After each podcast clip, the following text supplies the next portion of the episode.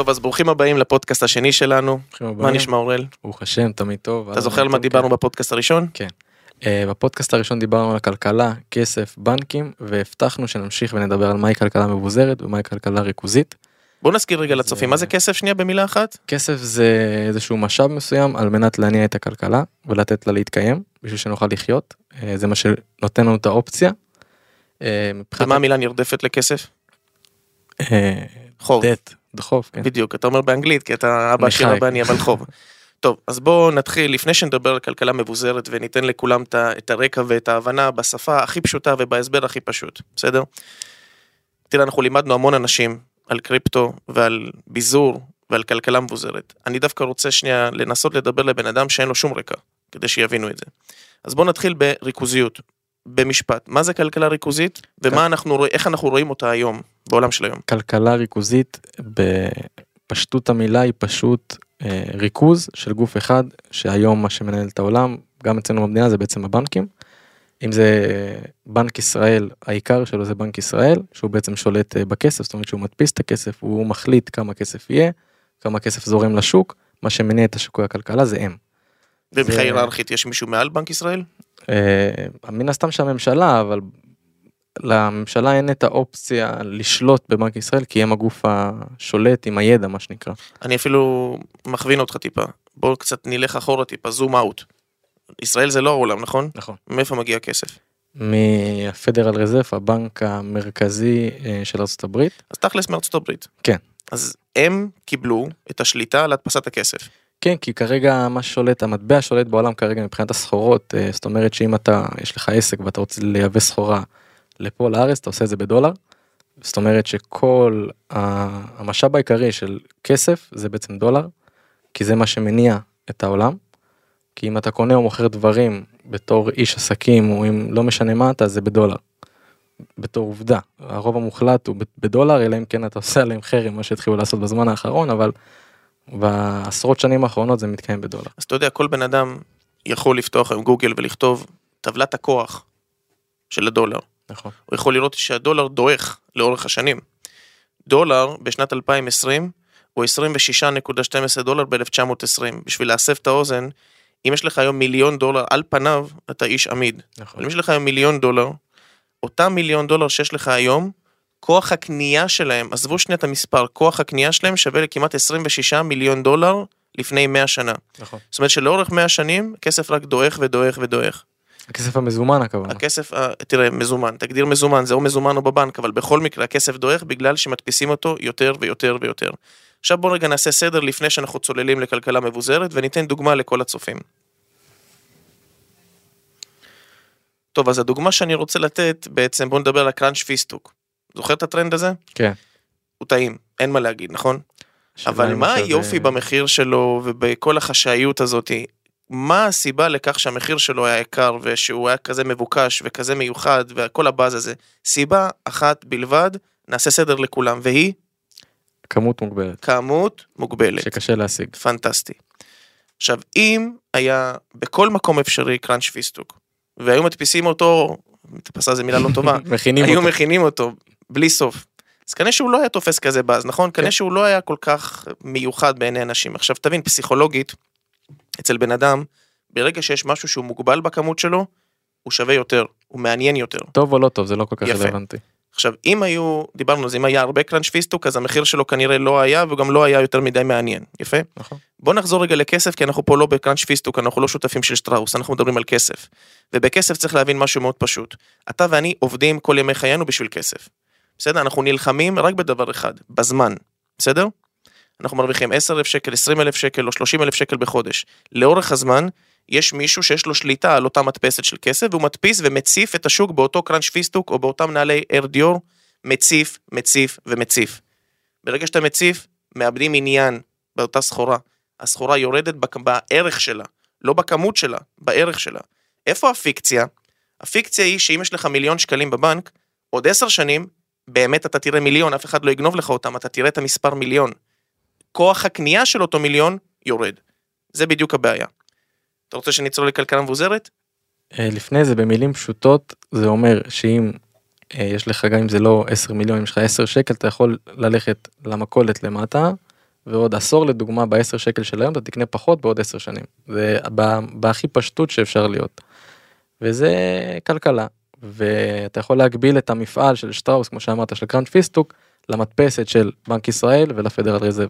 תגיד, אם כל האוכלוסייה תבין את מה שאנחנו מבינים, יהיה איזה שוק של כאוס, נכון? איך אנחנו שומרים על כך שהאוכלוסייה לא תראה את זה? שים לב, מחירי המוצרים כמו חלב, קוטג', טיפה עלו, בסדר? זה לא משהו שהוא מורגש. בסוף אתה יכול להביא אוכל הביתה, לחם, חלב, קוטג'. אבל אם תלך לנדל"ן, תראה מה קרה לנדל"ן. עלה ב-100, ב-200 וב-300 וב-400 אחוז בזמן האחרון, נכון? זאת אומרת, המרחק של הצעירים, וגם לא של צעירים, מלקנות בית טוב וראוי, האחרונים, הוא כן. מתרחק ומתרחק ומתרחק. הסיבה לכך, זה לא כי הם לא מקצועיים, או לא טובים, או לא עובדים, או לא שאפתנים, לא. כי הם לא מבינים מה זה כסף, והם לא מבינים שברגע שמדפיסים מוצר מסוים הרבה, הוא מאבד ערך. נכון? עד כאן סיימנו את החלק הזה, בואו נצלול לכלכלה מבוזרת. עכשיו ככה. בשביל לפתור את כל הבעיה שיש בכלכלה הריכוזית, צריך לפתור כמה סקטורים. הראשון בהם זה היכולת של אותו בן אדם שאחראי על גוף מסוים להדפיס כסף, זה קודם כל. הוא צריך להגביל את היכולת שלו להדפיס כסף. להגביל את הכמות. וברגע שמדפיסים כסף להגביל את האינפלציה, כי אינפלציה קורית בגלל שמאבדים את הערך של הכסף. מצד שני צריך גם לדעת לנהל את הכסף בצורה נכונה. לא רק שאתה לא יכול להדפיס אותו, אתה גם צריך לנהל אותו בצורה נכונה. עכשיו, הבנקים מנוהלים על ידי בני אדם, פקידים. עכשיו בוא נלך לכלכלה מבוזרת. דמיין סיטואציה שאתה לא תלוי באף גוף, באף אדם, אתה יכול לנהל את הכסף שלך לבד, וכל מה שאתה צריך בסופו של דבר, זה שיהיה לך מחשב שיעשה את הפעולות שאותו פקיד בבנק היה עושה. נשמע מסובך, נכון? בוא רגע נפשט את התמונה. כל האנשים ששמעו על קריפטו ועל כלכלה מבוזרת יודעים מה זה קריאה, מכונת קריאה, נכון? נכון. מכונת קריאה זה לא מכונה שהולכת אה, ו- וקוראת ז- קוראת זהב ויהלומים, כן? כן. זה לא הסיטואציה. המכונה הזאת היא עושה את פעולת הבנקאי, היא מדמה את הבנקאי. אתה מבין? אם תיקח את כל הבנקים בעולם ותחבר אותם, יש המון בנקאים, נכון? אין סוף. אז קח עכשיו את כל העולם מבחינת הקריפטו, קח את כל המיינרים, קח את אותם כל מכונות הקריאה שעובדות בעולם, הם הבנקאים. עכשיו, אם אתה מפעיל מכונה, והיא מחוברת לחשמל, זה בסופו של דבר עובד שלך, נכון? כי יש הוצאות לחשמל, וככה היא פועלת ועושה עימות ובקרה לעסקאות, נכון? אתה צריך לקבל תמלוגים, נכון. הבנקאי שעובד בבנק צריך לקבל משכורת, אמת. פנטסטי, זה בדיוק עובד ככה. הפרטת את הבנקאות, הפרטת את הניהול של הכסף, בצורה שבני האדם לא שולטים בכך. עכשיו, אנחנו לא ניכנס לקונספירציות, אבל בסופו של דבר בן אדם הוא גוף, ואדם שלא לא נועד לנהל כסף, כן? בגלל זה מחליפים ממשלה כל ארבע שנים. יש טעויות, יש מעילות, אנחנו לא יכולים לסמוך על בני אדם בכסף שלנו, אנחנו יכולים לסמוך רק על עצמנו, בסדר? יפה. אז אותו, אותה מכונת קריאה היא בעצם הבנקאי, דיברנו על זה, היא מקבלת שכר. אחת לארבע שנים, השכר שהיא מקבלת נחתך בחצי. עכשיו שים לב, זה אינפלציה או דיפלציה. זה דיפלציה. זה מילה שאנשים עוד לא שמעו, נכון?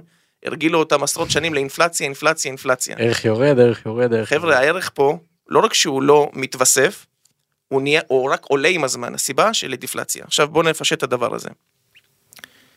אחת לארבע שנים, אותה מכונת קריאה שמתפקדת כמו בנקאי, מקבלת גזירה שכתובה בתוך הקוד של הביטקוין. אין על זה עוררין, אין על זה שאלה, זה כתוב, ככה זה עובד. משכורת פשוט. המשכורת נחתך, עכשיו איך הוא מקבל את המשכורת?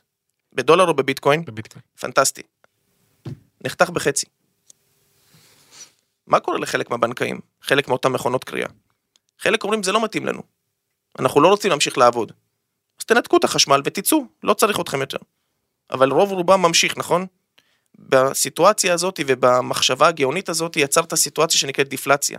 במקום להציף את השוק בכסף, אתה כל הזמן מקטין את ההיצע של אותם ביטקוינים. כשדיברנו על ארדיור וכשדיברנו על קראנץ' פיסטוק וכשדיברנו על כסף אנחנו הבנו דבר אחד מאוד פשוט וזה החלק שאני רוצה רגע לבסס אותו. כשיש יש היצע ויש ביקוש. הביקוש לאורך זמן לכסף הוא עולה. גם לכסף וגם לביטקוין הוא עולה על זה אין עוררין עכשיו רק השאלה של ההיצע. בכסף ההיצע כל הזמן גדל ובביטקוין ההיצע כל הזמן קטן. עכשיו ההגבלה אומרת שכאשר יש הביקוש עולה אבל גם ההיצע עולה יותר מהביקוש הערך קטן. עכשיו זה בכלכלה ריכוזית. עכשיו לעומת זאת בכלכלה מבוזרת שאנחנו מדברים על ביטקוין ושאנחנו מדברים על קריפטו הביקוש גם גדל. והוא גדל בקצב אסטרונומי בעשור פלוס האחרונים מאז 2009. מעבר לזה שהביקוש עולה ההיצע קטן. כמו שאמרת, כל ארבע שנים בחצי, מה שמגדיל את הערך. בוא נדבר על עובדות. פלוס מינוס, כן? כמה אחוז מאוכלוסיית העולם היום נגעו או נוגעים בביטקוין, בקריפטו, בבלוקצ'יין? אני במקרה בדקתי, אבל אה, נכון לאתמול בלילה יש 83 מיליון ארנקים. פעילים דיגיטליים. אז פעם אחרונה שאני בדקתי זה סדר גודל של 4.5 עד 4.8 אחוז מאוכלוסיית העולם שיצא להם לגעת או לפתוח ארנק להכיר, קריפטו, כן. לאו דווקא לסחור כל יום. תבין, זה כמות מאוד מאוד קטנה. עכשיו אנשים אומרים למה הביטקוין יעלה, הוא עולה הרבה כסף היום, כן? שים לב, אנחנו לא מכווינים חלילה כלכלית ושום דבר פה זה לא הכוונה, אנחנו רק משתפים בעובדות. סקרים מראים שעד 2030, 600 מיליון איש בעולם יתעסקו בתחום הזה. תבין שזה אסטרונומי, זה פי 6, פי 7, פי 8 מכמות האנשים. זה, זה מטורף, נכון? בוא נדבר שנייה על הבלוקצ'יין. מהמם. שים לב, יש לך המון בנקים בעולם. יש לך בנק בספרד, בצרפת, באמריקה, בישראל, כל אחד עובד בשפה שלו, כל אחד עובד במערכות שלו, כל אחד עובד בדרך שלו, טובה או רעה. לרוב רעה. בלוקצ'יין זה יומן מסחר דיגיטלי.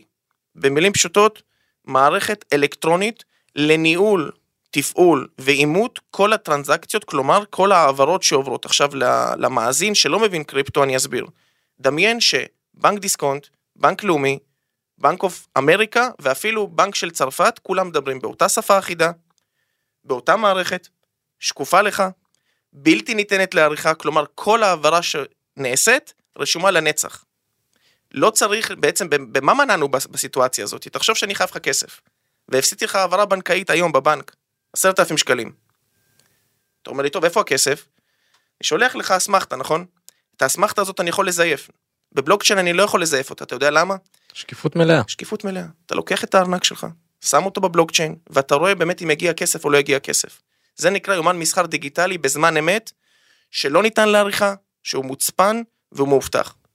ומדבר אגב אותה שפה בכל העולם. נכון. בעצם הפרטנו, מלשון הפרטה, את היכולת שלנו לנהל את הכסף שלנו. אתה זוכר כשנפל הבנק בארצות הברית לפני סיליקון וואלי בנק? לפני כמה חודשים. מה הציבו מול הבנק? כשהוא נפל. עשו איזה קטע. שמו ואן. אה, שמו... כן. מה היה כתוב על הוואן? שמו ואן אה, trust ביטקוין, משהו כזה. נו, שמו ואן עם הסימול של ביטקוין, ואז כתבו be your own bank. כן. אנשים עוד לא הבינו את זה. היכולת בבלוקצ'יין, עזבו שנייה ביטקוין, אתריום, סולנה, היכולת בבלוקצ'יין, בכלכלה מבוזרת, כל המשמעות בכלל של כלכלה מבוזרת, זה תנהל את הכסף שלך עכשיו. לא כל האנשים מתאים להם לנהל את הכסף שלהם. נכון. לא כל האנשים אומרים אני רוצה לנהל את הכסף וזה בסדר גמור. אנחנו גם לא רוצים שאנשים ינהלו את הכסף שלהם אם הם לא רוצים. אני רק רוצה שאנשים יבינו דבר מאוד פשוט. לאורך השנים, הכסף שלהם מאבד ערך. אף אחד לא חינך אותם להשקעות, אף אחד לא חינך אותם לאדפטציה.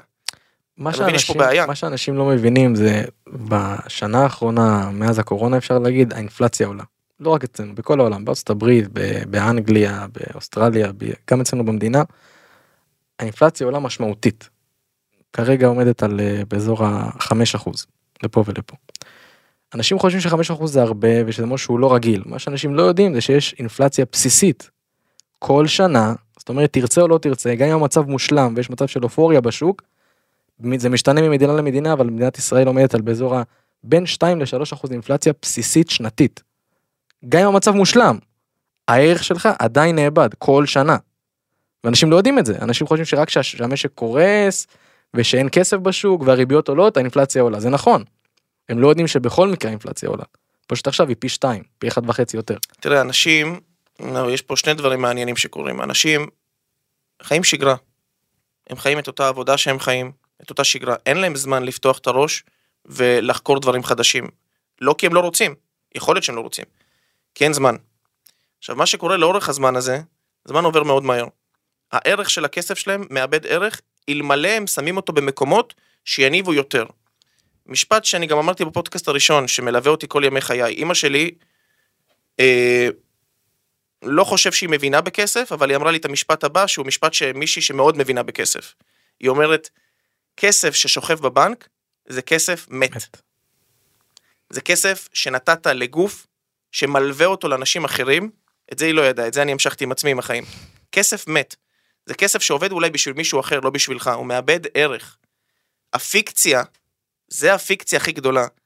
המספר הוא אותו מספר, אבל הערך יורד. אז עכשיו מישהו מאזין ואומר, טוב, איך? אתה יכול לתת לי דוגמה? תקנה בית לפני שלוש שנים בשלושה מיליון שקלים, תלך היום, עולה חמישה מיליון שקלים, מה השתנה?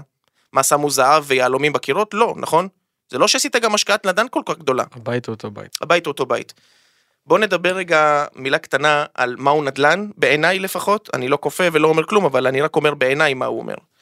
בעיניי נדל"ן הוא מוצר בנקאי. מה הכוונה? מה הכוונה?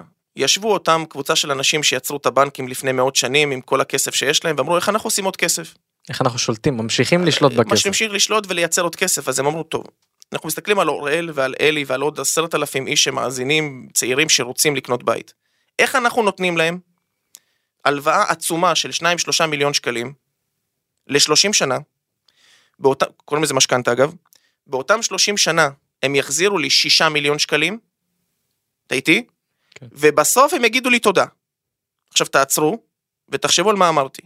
איך אני נותן לך 3 מיליון שקלים, לוקח במשך 30 שנה 6 מיליון שקלים, ובסוף אתה אומר לי תודה. נדל"ן. נדל"ן הוא מוצר בנקאי שנועד בשביל כמה סיבות, ובראש ובראשונה להשאיר את הכסף בסיסטם. אתה יודע, אני בתור חלוץ קריפטו, בין הבודדים בארץ אני יכול להגיד לך, שרכש קריפטו בסכומים מאוד גדולים באמצעות בנק. לא פיראטי, כן, כן. תקני לחלוטין, מיסוי תקני. אתה יודע איזה תלאות אני עברתי עם הבנק כדי להעביר את הכסף? אני ראיתי את זה בעיניים, עזוב שהצלחתי בסוף, אני ראיתי את זה בעיניים, הם הקשו עליי מאוד, אתה יודע למה? כי הכסף הזה עבד בשבילהם והיה מולווה להמון אנשים בוז. וכשרציתי להעביר אותו, הם אמרו לי, טוב, תעביר. להחזיר אף פעם לא תוכל, לא ניכנס לזה. הם רוצים להשאיר את הכסף בסיסטם. הם עדיפים שתקנה איתו בית. מה המטרה? לא אכפת להם מה תקנה. אכפת להם שבסוף תהיה חייב להם. תהיה חייב להם. ובסוף, תחזיר את זה לבנק. יפה. הכלכלה הזאת והמערכת הזאת היא לא נכונה. רוב האנשים לא, לא מצליחים לחשוב על זה. הרי בסוף אם קנית בית, והוא עלה ב-400-500 אלף שקלים, נכון? כשמכרת את אותו בית, לאן הכסף הולך? חזרה לבנק. ואז אתה קונה איתו עוד משהו. לכסות את המשכנתה. אבל הבנק עובד עם הכסף הזה. אתה מבין? עכשיו יבואו אנשים ויגידו, טוב, שיעבוד, מה אכפת לי? אני לא מחפש צרות, לא מחפש הרפתקאות, הכל בסדר. ראש שקט. ראש שקט. זה בסדר גמור. אבל אתה צריך להבין את מה שעכשיו אני הולך להגיד לך. אנחנו רואים את התכנות שלנו לאורך הזמן. תסתכל רגע על חוק המזומן. תסתכל שנייה מה קורה בעולם, ואותו מאזין ששואל, שרוצה את השקט שלו ואת הראש שקט, שים לב מה קורה. לפני 20 שנה, אתה יכול ללכת ולקנות בית. ב-300 אלף שקלים. במזוודה. במזוודה או בשקית אפילו, נכון? גם בית שני אתה יכול, ובית שלישי, ובית רביעי, מה שאתה רוצה. פנטסטי. לאט לאט יצא חוק שאוסר עליך לעשות את זה, נכון? יפה. ואז מה קורה? הכסף בעצם המזומן, מנסים להשתלט עליו, לא רוצים אותו, זה כסף לא מתועד, זה כסף שלא שוכב בבנק. הם לא יכולים זה להלוות כסף לך ששוכב במזומן. אצלך. אתה מבין?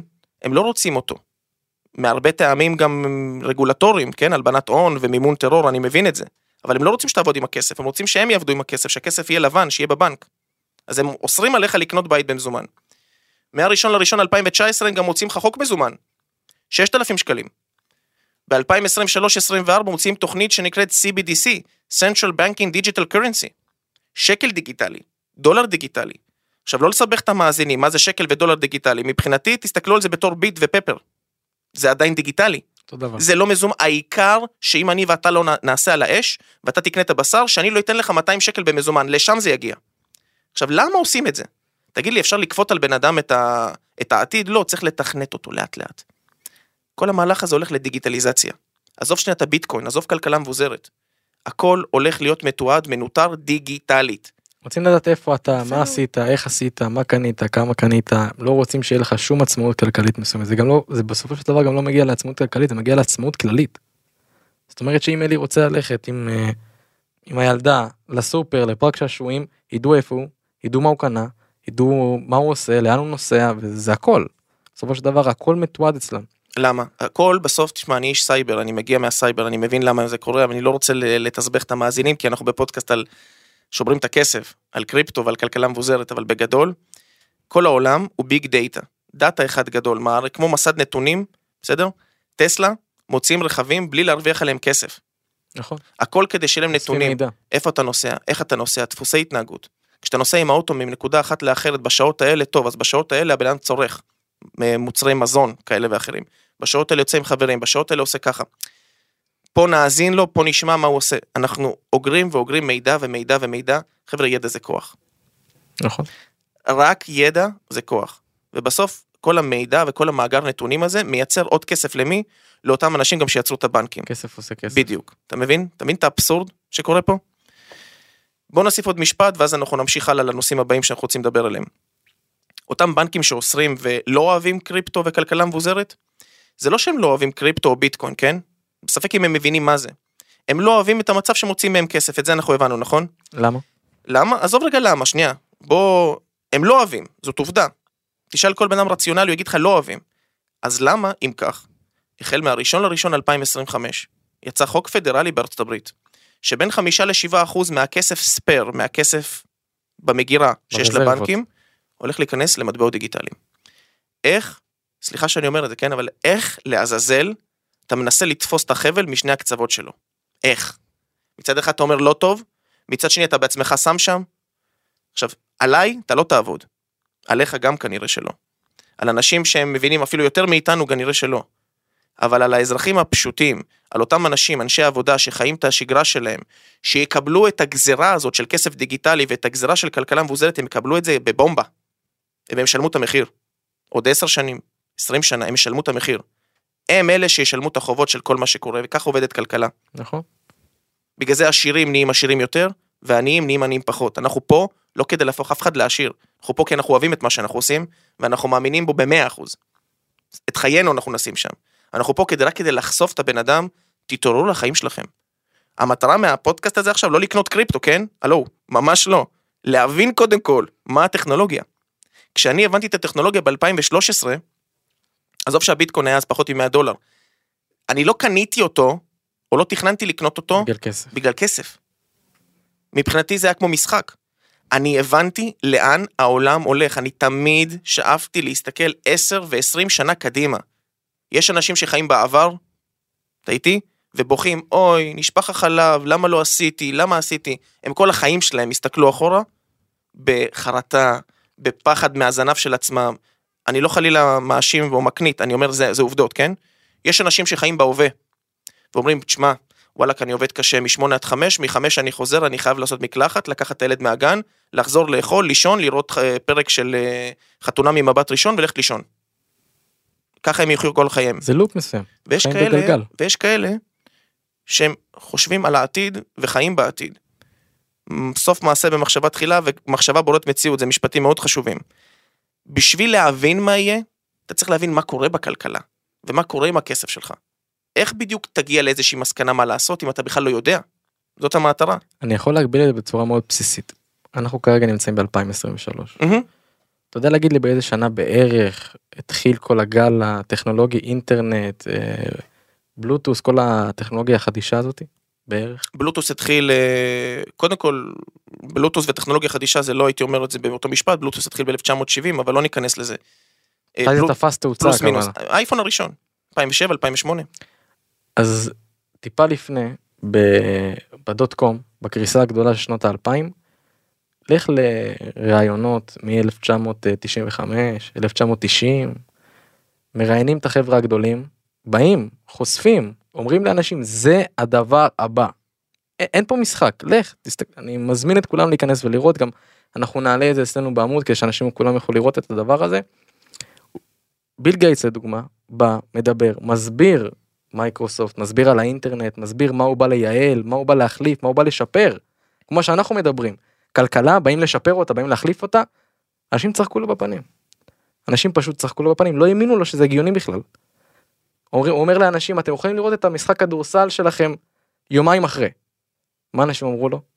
למה שאני ארצה ללכת יומיים אחרי אם אני יכול ללכת לראות ב live. ואז הוא אומר להם אתם יכולים לראות את זה כמה פעמים שאתם רוצים. אתם יכולים להחזיר אחורה, אתם יכולים להריץ קדימה, אתם יכולים לראות את זה עוד שנה. למה? כי הכל בתוך איזשהו מעטפה, בתוך איזה משהו סגור, שהכל נשמר. ואנשים צחקו. קח 20 שנה קדימה, אני רוצה לראות בן אדם אחד, ויש, אני רוצה לראות בן אדם אחד שהשקיע באותה תקופה באינטרנט, לא משנה באיזה אפיק, כל דבר שהוא. החזיק והחזיק טוב, השקיע בחברות הגדולות של אותה תקופה, והוא לא מבסוט היום יושב רגל על רגל. אתה יודע שאם השקעת, אה, ושוב פעם, לא ניצמד למספרים מדויקים, נלך לזה פלוס מינוס, כן, אבל אם השקעת עשרת אלפים שקלים באמזון או בפייסבוק בשנת 2000, פייסבוק לא הייתה בשנת. 2000, מייקרוסופט, אמזון גם הייתה. כן. עשרת אלפים שקלים בשנת 2000 והחזקת עד היום, זה סדר גודל של מיליון שמונה מאות, מיליון תשע מאות. עכשיו, איך זה קשור לכלכלה מבוזרת, איך זה קשור לקריפטו, הכל מתקשר ביחד במכה אחת.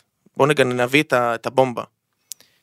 כסף שלא עובד בשבילך בזמן שאתה ישן, זה כסף מת. זה שכל חייך אתה תעבוד, תרוויח כסף, תגדיל את ההכנסה שלך גם ל-100 אלף שקל בחודש, אתה באותו אופן גם תגדיל את רמת החיים שלך. נכון. עד כאן, אתה תמשיך לרדוף אחרי הזנב של עצמך. חכמים גדולים ממני, כפול מיליון. אמרו את המשפט שאני אומר אותו כל ימי חיי, ואני אומר אותו גם לך עכשיו.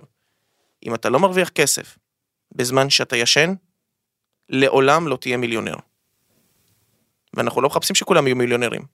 אנחנו סך הכל מחפשים להבין שרק באמצעות השקעה ורק באמצעות מהלך שפועל מהשכל, מהלך חכם של הבנה של איך כסף עובד, אפשר להגיע לאיזשהו מיני או מקסימום חופש כלכלי, הנערף כל אחד בכיס שלו. כן, מיליונר זה מילה יפה, בסופו של דבר המטרה של כולנו זה לחיות בשקט וברוגע ולספק את עצמנו מבחינת ההנאות שלנו, מה שנקרא חופש. ומיליונר זה נחמד, יש אנשים שלא חייבים להיות מיליונרים בשביל להיות uh, בסוג של חופש מסוים, יש בן אדם שיהיה מבסוט מה-20 אלף שקל נטו שלו ולחיות בשלווה. מיליונר זה לא המטרה, זה, זה סתם, זה איזשהו משאב מסוים, זה כיף. יש אנשים שלא רוצים לנהוג על הרכב היקר. אנחנו ו- לא מחפשים שינהגו על רכב יקר. זה, זה לא מעניין. זה לא מעניין. זה אין, אין בזה שום דבר. יש אנשים שיכולים ליהנות מזה, אבל זה לא חופש. זה לא, זה, זה לא מה שהאדם מחפש. תשמע, בוא נגע נדבר על עובדות. אתה זוכר מה שאמרתי לך על אנשים שחיים בעבר, בהווה ובעתיד? נתתי דוגמה? בוא ניקח את הדוגמה הזאת לכלכלה מבוזרת. אנחנו כולנו פה מבינים שהעתיד הוא דיגיטליזציה. עזוב עכשיו ביטקוין, בלוקצ'יין, כלכלה. העתיד הוא דיגיטל. גם הכסף שאתה חי אותו יהיה בדיגיטל. יפה? אנחנו יודעים שאנשים חיים בעבר ובהווה ובעתיד. בוא נסתכל שנייה על הביטקוין. שוב פעם, אין פה שום הכוונה פיננסית, אלא נטו שיתוף של מידע.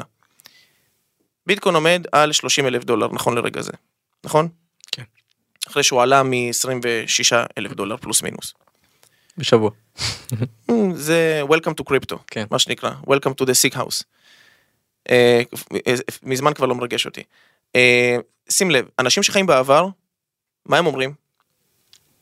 אתה מכיר את ההוא ואת ההוא ואת ההוא? הם קנו ב-2010 ביטקוין בדולר, וואו, הם עשירים. איזה באסה שאני לא עשיתי. תן להם לחיות בעבר. עכשיו יש כאלה שחיים בהווה, נכון? אח שלי, עזוב אותי מהמחיר של הביטקוין, אני עכשיו בעבודה קשה, אין כסף, אני רוצה לחסוך לחופשה.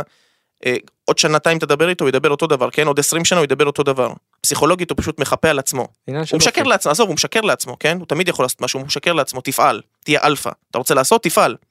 מה אתה מחפש, שמישהו יבוא ויעשה לך טובה? לא משנה, זה ההווה. תעשה משהו. ובעתיד, מה הם אומרים?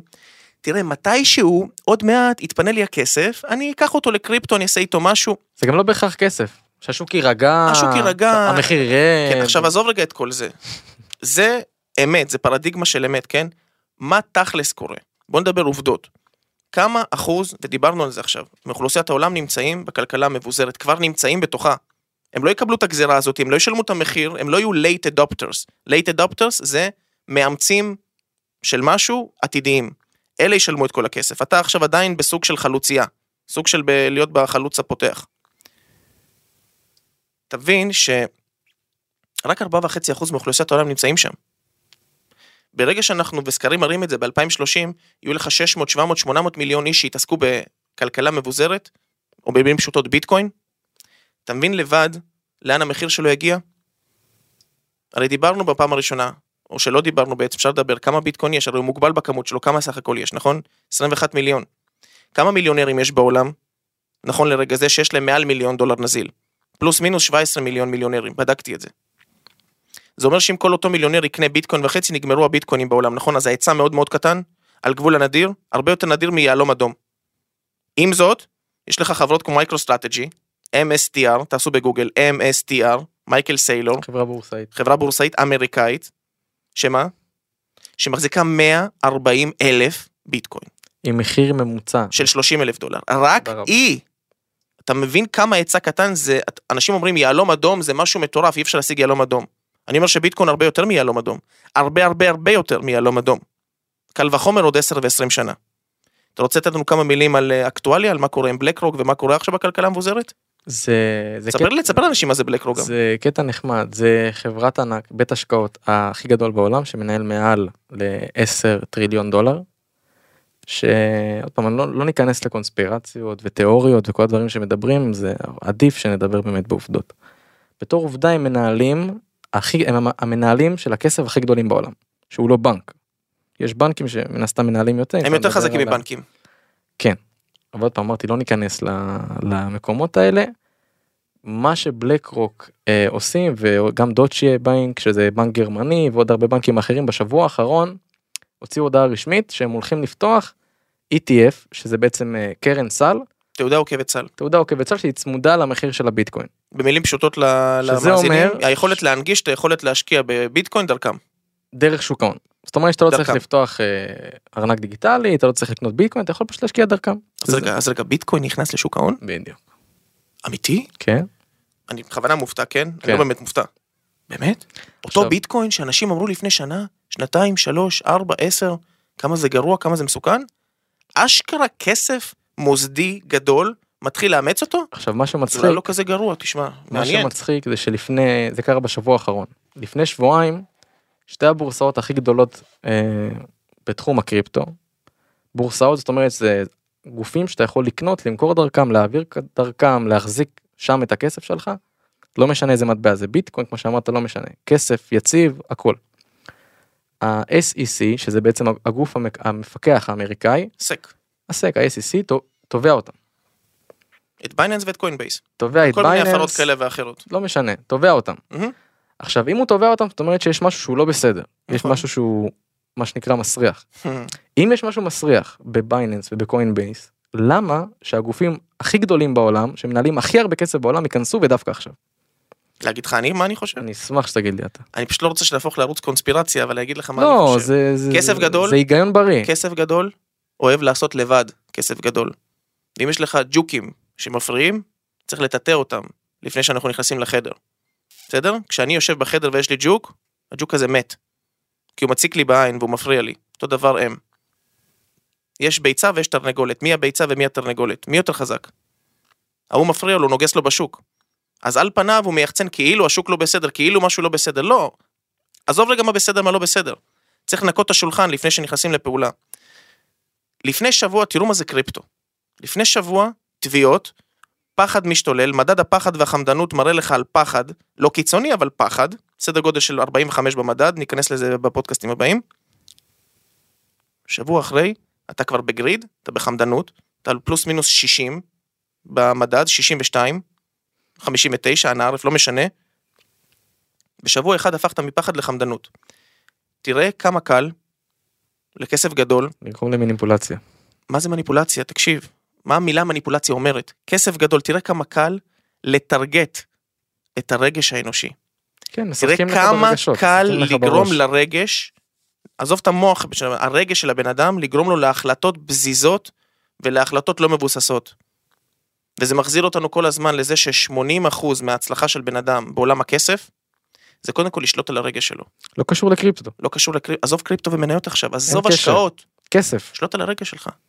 נכון. דופק נמוך. עולה לך הדופק מכל דבר, אתה מזיז את השולחן, פתאום עולה לך הדופק, לא כי אתה מתאמץ, עולה לך הדופק כי אתה פתאום באיזשהו סטרס, תשחרר. תירגע, בן אדם. תחשוב צלול. החיים טובים. אבל אם תחשוב טוב, תפעל גם לעשות את החיים שלך יותר טובים. נכון. כשאנחנו פועלים, ואנחנו פועלים, ברוך השם, בתחום הקריפטו, דופק נמוך. אנחנו אף פעם לא מתרגשים. אנחנו צופים את הבא. אנחנו מכנים את עצמנו וגם אנחנו מגדרים את עצמנו, כי יכול להיות שאנחנו גם חלק מהדברים הטועים. אנחנו פועלים בצורה חכמה. מה שעצוב לי, שכשהקריפטו יורד, כל האנשים אומרים, אה, זה גרוע, זה לא טוב, איך ידעת? איך ידעתי, או הפסדתי את הכסף שלי, הופכים להיות שגרירים רעים, גורמים לאנשים אחרים לפחד. כשהביטקוין עולה, פתאום הם קונים. למה? כי הרגש של הבן אדם צריך ביטחון, נכון? אותם אנשים שקונים גבוה, כשיש אופוריה וכשיש excitement, כשיש איזושהי התרגשות בשוק, הם קונים, נכון? כי הם קיבלו סוג של הוכחה שהביטקוין עלה. רוב האנשים שלמדו, או שאני מכיר שהתחילו ללמוד, הם לא אנשים פרש. הם אנשים שקנו את הביטקוין ב-60 אלף דולר לפני נובמבר 2021, חשבו שהגיע ל-100 אלף דולר, והוא קרס על המוח שלהם חזרה ל-15-16. הם לא אשמים. עזוב שנייה אשמים, אתה שם לב? הם שילמו על טעות כדי להבין את הטעות. לא עדיף קודם כל ללמוד על משהו לפני שאתה עושה משהו? צודק. לחקור עליו, לחיות אותו. אתה יודע, אנחנו, אנחנו, אני חושב ששנינו מגיל מאוד מאוד צעיר, כל אחד בגיל שלו, אנחנו המון שנים בעולם הזה. בעולם של הקריפטו שקיים כמה? 14 שנים? מתוכם אפשר להגיד שאנחנו 10 שנים בפנים? אנחנו ילדנו את העולם הזה. אנחנו נבראנו לתוכו. אתה יודע, רוב האנשים מתי ייכנסו? מתי יכירו? מתי יכפו עליהם? יכפו עליהם את העולם הזה, הכסף הגדול יכפה עליהם עוד 10 ו-20 שנה. מה אתה חושב על זה? זה... אתה מסתכל מהצד על האנשים, עוד פעם, אני ילד, אבל uh, גיל, זה, אומרים את זה הרבה, אבל גיל זה רק מספר. ברגע שהבנתי איך כל השוק הזה עובד, יש לך כמו איזשהו סוויץ' כזה במוח שמנתק לך את הרגש, ואומר לא משנה מה יקרה הכל בסדר. כי אני בטוח בעצמי. אם תלך לחוקר, לרופא מסוים שעושה מחקר, בפעם, בפעם הראשונה אומר טעות. נמשיך. פעם שנייה, טעות. פעם שלישית, טעות. בסופו של דבר אם הוא בטוח במחקר, במחקר שלו והוא יודע שהוא צודק מתי שהוא יהיה צודק. מתי כולם ימחאו לו כפיים ויגידו שמע אלי טונקל איזה רופא אתה איזה מחקר עשית בטעויות. או שהוא מקבל את החותמת האחרונה אומר בואנה איזה מהלך עשית. רופא מי, מי הוא מרפא? חיות או בני אדם? יש גם חיות אבל רוב הרופאים את מי מרפאים? בני אדם נכון? בתחום הכסף בביטקוין ובהשקעות ובמניות. מי המוצר? אתה יודע מי המוצר? בני אדם. בני אדם. בוא רגע שנייה שאנשים יבינו את זה, אני אחדד את הנקודה הזאת. המוצר הוא לא כסף, המוצר הוא בני אדם. אנחנו סוחרים ברגשות של בני אדם, זה מה שאנחנו עושים. כשאנחנו עושים מסחר או השקעה, אנחנו סוחרים ברגשות של בני אדם. בשביל לסחור ברגשות של בני אדם, אתה יודע מה צריך לעשות לפני? לקרוא את הבן אדם כמו דף, ולדעת בדיוק את הרגשות שלו. בגלל זה הרבה פעמים דיברנו, אנחנו נדבר על זה גם בפודקאסטים הבאים, על גרף הרגשות של בני אדם. אנחנו נראה לאנשים מה זה גרף רגשות ואיך אנשים מרגישים לאורך הגרף את הרגשות שלהם. כשסחורה, מניה או ביטקוין בפיק שלו, אנשים מרגישים אופוריה. כאילו הם המציאו את הגלגל. כאילו הם האנשים שברו את הביטקוין. אדוני, אתה רואה חשבון, רופא, נהג מונית וטייס. מה משותף לארבעתכם? שאין לכם שום קשר להשקעות ולקריפטו, ככל הנראה. לעומת זאתי, כשסחורה, מניה או ביטקוין, אנא ערף, קורס ומתרסק, יש דם ברחובות ויש פחד ברחובות. האנשים חוששים ורועדים, הם לא יזוזו, נכון? את כל הדבר הזה אנחנו מסתכלים בצורה מאוד פשוטה. תקשיב טוב, זה לא משנה אם זה מניה. זה לא משנה אם זה ביטקוין, וזה לא משנה מה זה. פשוט אני ואתה בחרנו את הביטקוין כי זה הדרך שלנו לבטא את הידע שלנו, אוקיי? כשיש דם ברחובות, צריך לקנות, כשיש אופוריה צריך למכור. אתה יודע מי אמר את המשפט הזה? וורן באפט. וורן באפט, תגיד במשפט מי הוא? המשקיע, ככה אומרים, אבל אין, אין מה להגיד, הוא המשקיע הכי גדול אה, בכל הזמנים, אה, מנצח את השוק אה, כבר עשרות שנים, מגיל מאוד מאוד מאוד צעיר, אם אני לא טועה, המניה הראשונה שהוא קנה הייתה בגיל 14, במאה הקודמת. כמה הוא שווה? באזור המאה מיליארד דולר. בדיוק מה שאמרת, באזור המאה מיליארד דולר. האם כסף היה בשבילו מטרה? לא. לא? אתה יודע לאיזה אוטו נוסע? הונדה שנת 97. הוא עושה את זה כי זה אנרגיה, זה האנרגיה שלו, הוא מבין, הוא חי, הוא אנרגטי, הוא בן 90 והמוח שלו עובד כמו בן אדם משומנת. בכיתה ה', בסדר? אז המסקנה שלנו מהפודקאסט הזה ומהפרק הזה זה להבין את ההבדל בין כלכלה ריכוזית שאנחנו חיים אותה כבר עשרות ומאות שנים. אנחנו רואים את הפערים באוכלוסייה גדלים. הפערים האלה צריך לפתור אותם. אנחנו לא פה להיות עכשיו פילנטרופים ולשנות פערים, כן? לא בשביל זה באנו, אנחנו לא מפלגה פוליטית. אבל הכלכלה המבוזרת שכרגע מתבססת על קריפטו, בסדר? ביטקוין, סולנה, עדה, קרדנה, כל הטכנולוגיה, פה כדי להישאר, והיא פה כדי להישאר העתיד. ברשותך, אני אסיים באנלוגיה פשוטה, שהסברתי אותה להמון אנשים, וככה אני אסיים. בעולם של היום אתה צריך לקבל ממני משכורת, דולרים. אם אני אתן לך גוש זהב, אתה תקבל אותו, נכון? כי אתה יכול לפרוט אותו. הזהב שווה בשבילך. יש מצב שאפילו תעדיף זהב. אם אני אתן לך אפילו זהב יותר מהכסף שאתה צריך לקבל. עכשיו בוא נעשה את ההשוואה לעולם הכלכלה המבוזרת, לעולם הקריפטו. אתה יודע ש-CBDC הולך לקרות, Central Banking Digital Currency, ניהול כסף דיגיטלי בעולם, אתה יודע שזה הולך לקרות. איך אתה יודע? אתה לא צריך להיות נביא, הם אמרו לך שזה הולך לקרות. לא, יצאה הודעה רשמית שבנק ישראל של בנק עובד ישראל. אה, על שקל דיגיטלי שיושב על הטכנולוגיה של איתריום. פנטסטי. אז אם השקל דיגיטלי הזה, והדולר דיגיטלי הזה, הולך לעבוד, ובעתיד, באמצעות רובוטים, בני אדם, אתה הולך לקבל משכורות אנא ערף באמצעות כסף דיגיטלי, נכון? תהיה איתי. מה ההשוואה שלך לאותו כסף שאתה חי היום לזהב? ביטקוין. זה הזהב הדיגיטלי. אתה יודע, דרך אגב, קוראים לו גם זהב דיגיטלי. כן. אתה יודע למה הוא זהב דיגיטלי? כי הוא נכס לא מניב והוא מוגבל בכמות שלו. נכון. הוא מוגבל בכמות שלו, הוא לא נתון לאינפלציה. דיברנו פה בפודקאסט, תחזרו לדקה מספר 17, הנער, מה שהיה, הוא נתון לדיפלציה, בדיוק הפוך מאינפלציה. כי הביקוש עולה. זה הכל. מה כל כך קשה להבין את זה? זה העתיד. ובזה אני רוצה לסיים. אז אני הייתי אלי טונקל, ואורל שלו, אנחנו שמחים מאוד שהאזנתם לנו, לפודקאסט שלנו קוראים שוברים את הכסף. אנחנו פה כדי להסביר לכם מה ההבדל בין הכלכלה הקודמת לכלכלה של המאה ה-21. יכולים לשמוע אותנו באפל פודקאסט ובספוטיפיי. ניפגש בפרק הבא.